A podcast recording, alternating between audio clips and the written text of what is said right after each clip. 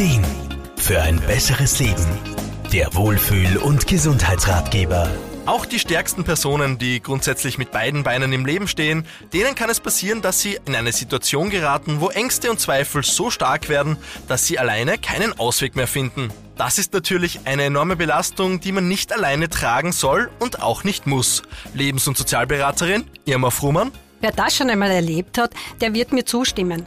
Große Sorgen und Nöte, die über einen längeren Zeitraum gehen, die können einen schon ganz schön aus der Bahn werfen. Ein Klient hat mir sein Befinden einmal sehr beeindruckend beschrieben als dicken schwarzen Nebel, der ihn mit der Zeit komplett eingehüllt hat, so dass er kaum mehr Luft zum Atmen gehabt hat geschweige denn eine Perspektive gesehen hätte. Da darunter die Lebensqualität leidet und in weiterer Folge die psychische Stabilität oft nicht mehr gegeben ist, besteht auf jeden Fall Handlungsbedarf.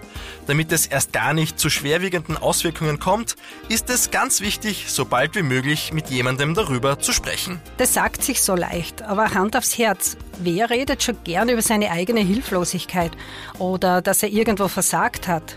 Ja, oder dass man ein psychisches Problem hat. Viele schaffen es erst dann, wenn der Leidensdruck sehr groß ist und auch dann braucht es oft noch eine gehörige Portion Mut dazu. Dabei kann gerade ein Gespräch der erste Schritt sein, um eine Lösung für sein Problem zu finden. Und ist es nicht die Lösung, dann bringt schon oft das Aussprechen alleine eine immense Erleichterung. Irma Frumann? Einfach einmal seinen Frust, die Ängste und den Druck loszuwerden, das hilft schon sehr.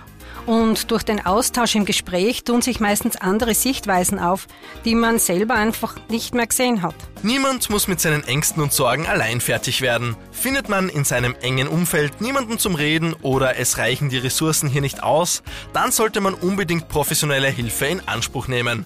Wichtig ist, früh genug zu handeln. Je früher man ein Problem anspricht, desto früher kann eine Lösung gefunden werden. Markus Kropatsch, Serviceredaktion. Der Wohlfühl- und Gesundheitsratgeber.